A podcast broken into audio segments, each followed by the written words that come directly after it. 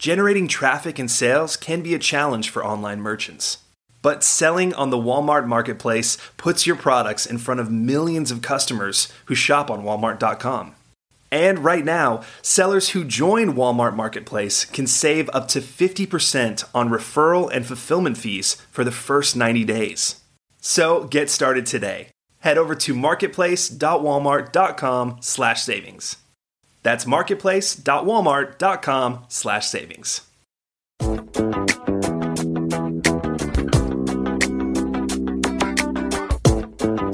Welcome to E-commerce Conversations, a weekly podcast focusing on e-commerce topics featuring interviews with prominent people in the e-commerce space.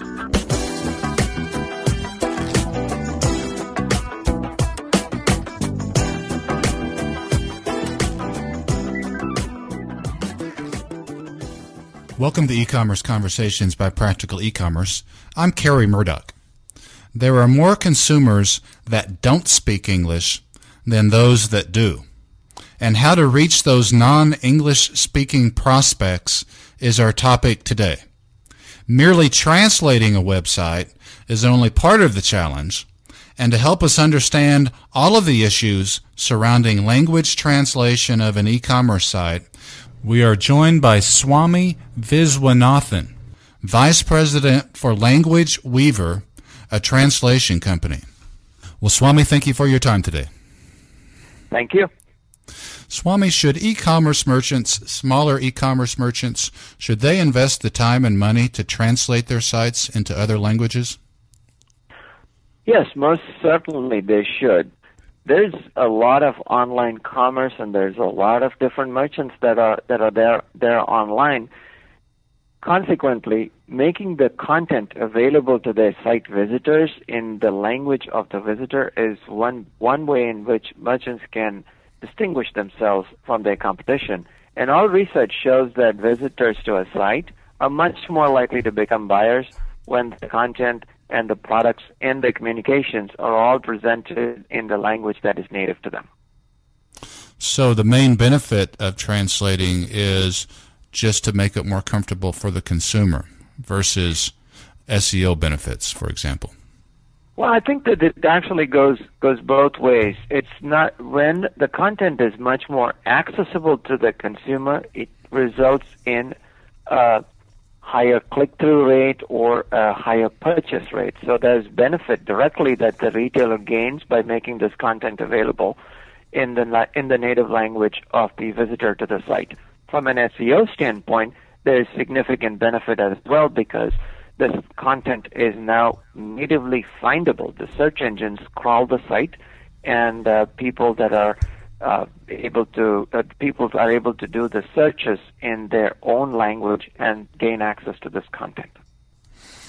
Let's say a site, if a site is translated, say to benefit a Chinese-speaking consumer, should the currency also, can you translate a site for a Chinese, in that example, a Chinese speaking consumer without also translating the currency? Well, this is an interesting point you, you, you bring up. Uh, and it's really important for people to understand the difference between translation and localization. So, currency is one of those factors that goes into localization. So, for example, if a retailer decided that they were going to start their operations in addressing customers in China, then of course they really need, do need to make sure that the prices and other uh, uh, prices are displayed in the local currency of uh, China. Um, but then it doesn't stop there. You do have to make sure that descriptions are such that they are more easy for people in China then to understand. For example, we may use certain colloquialisms that may not actually translate properly into the local language because they're actually based on cultural nuances. So that's really all part of an overall localization strategy. I would suggest that for most merchants that are uh, currently focused on an audience in North America, the easiest thing to do is to focus on translation to address ethnic audiences that actually exist within North America itself. So issues around currency do not have to be factored in. Issues around culture do not have to be factored in because these same people live obviously exactly where we do and they're exposed to the same culture that we are exposed to. So it makes the job of translation much easier, but it also makes sure that these retailers can now reach out to a much broader um, audience than they otherwise could have reached. That's interesting observation. Do you have languages that you would recommend for a North American based merchant who would do just what you're suggesting, translating for a non English speaking North American resident? Do you have languages that you would recommend that they look at translating into? Yes. Uh, Spanish is actually the most obvious of these languages. There's a very large immigrant community in the U.S that has a lot of purchasing power. It's very frequent for first generation Spanish immigrants to not be that fluent in English, but you know they're consumers just like you and me, and uh, it's uh, it's a good thing if uh, content can be made uh, accessible to them. Also, uh, French is another language to consider. Uh, there's the province of Quebec where French is a language that is mandatory, and uh, having content uh, accessible to the residents of Quebec in French would uh, certainly improve uh, retailers' chances of actually reaching uh, reaching folks there. Other immigrant communities that uh, that that are that have a significant uh, presence in North America include Chinese, Tagalog, the language spoken in the Philippines, and Vietnamese. Do you have statistics on each of those languages? The demographic of those lang- languages are are speakers of those languages relatively more or less web savvy or web literate than others?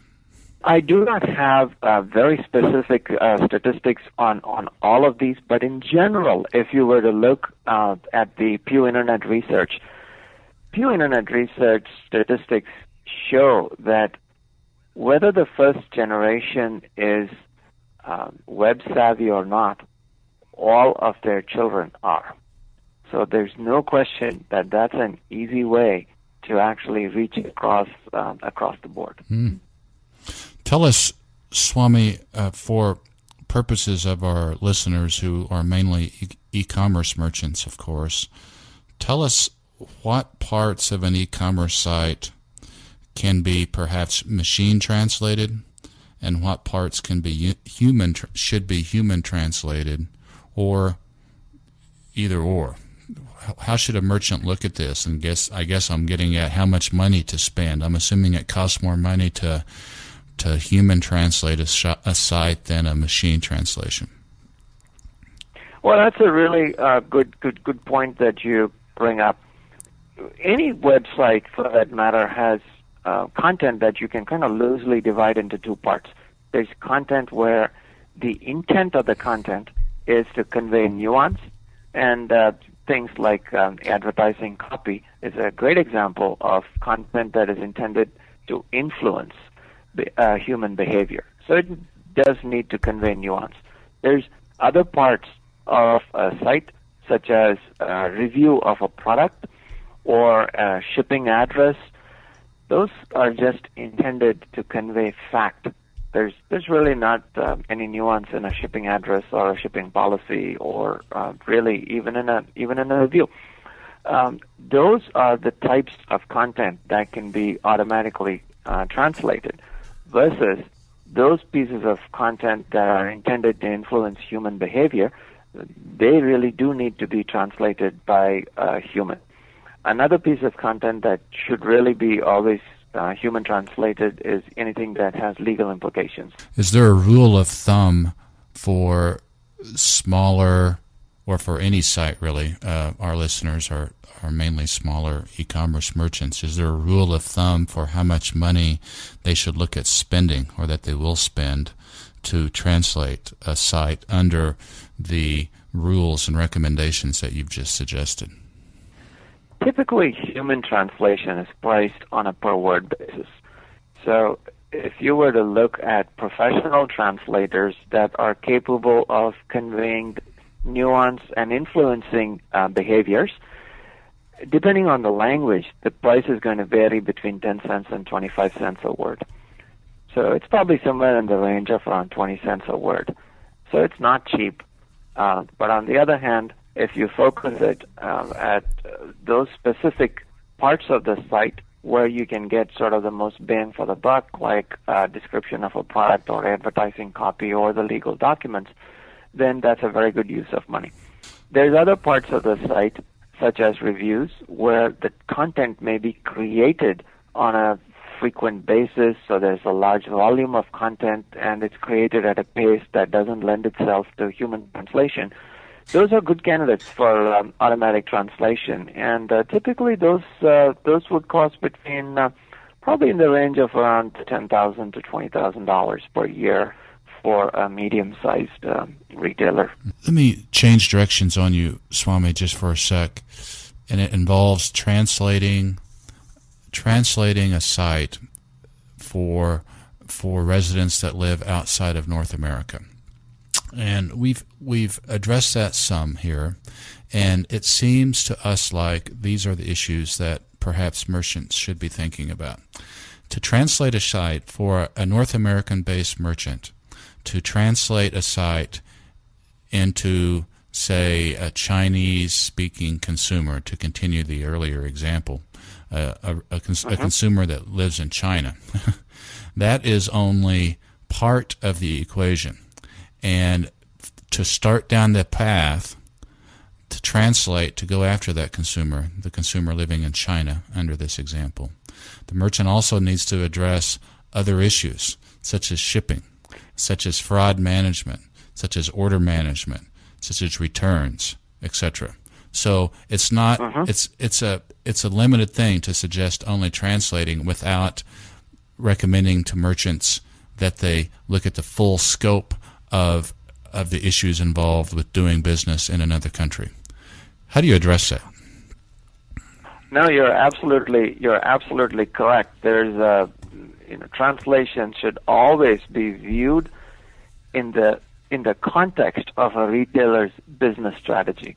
So really, this, the business strategy is what needs to come first, and the retailer does need to ask themselves a basic question: um, that if they decide to do business in a certain geography, what is their their business plan for uh, such such an activity?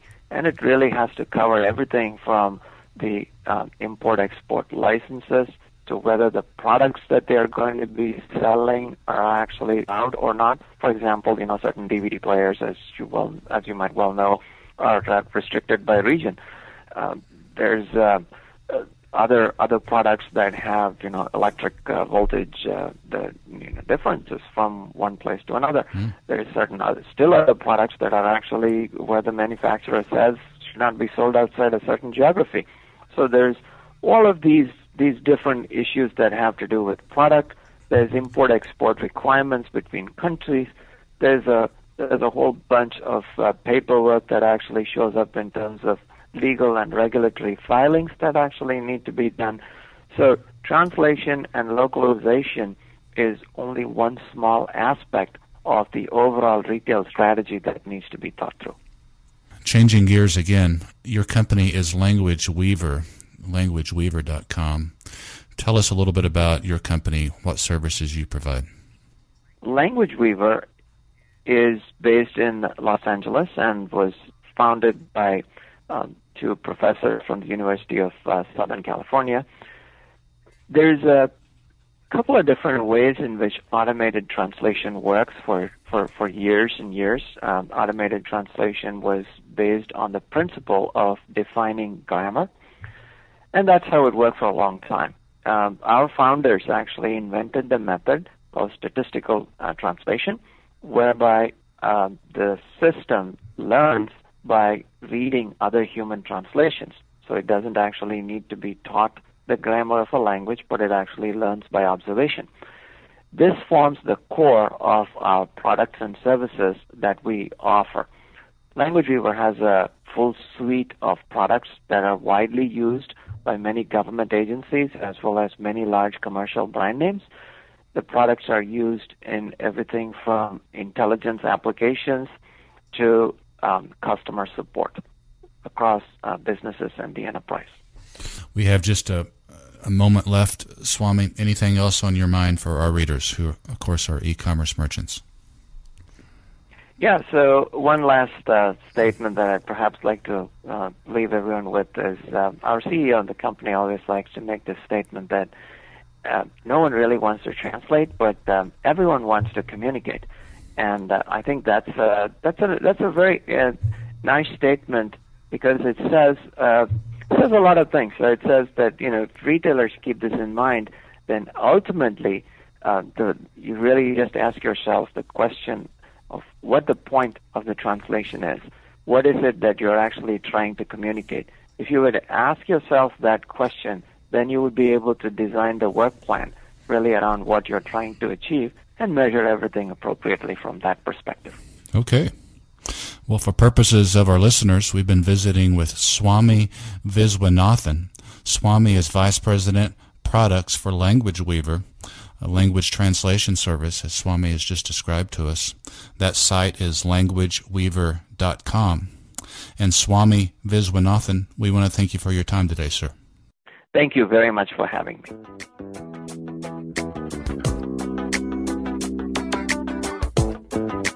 That's all the time we have for this week's e commerce conversation. I hope you enjoyed it. Please tune in next week for another new episode.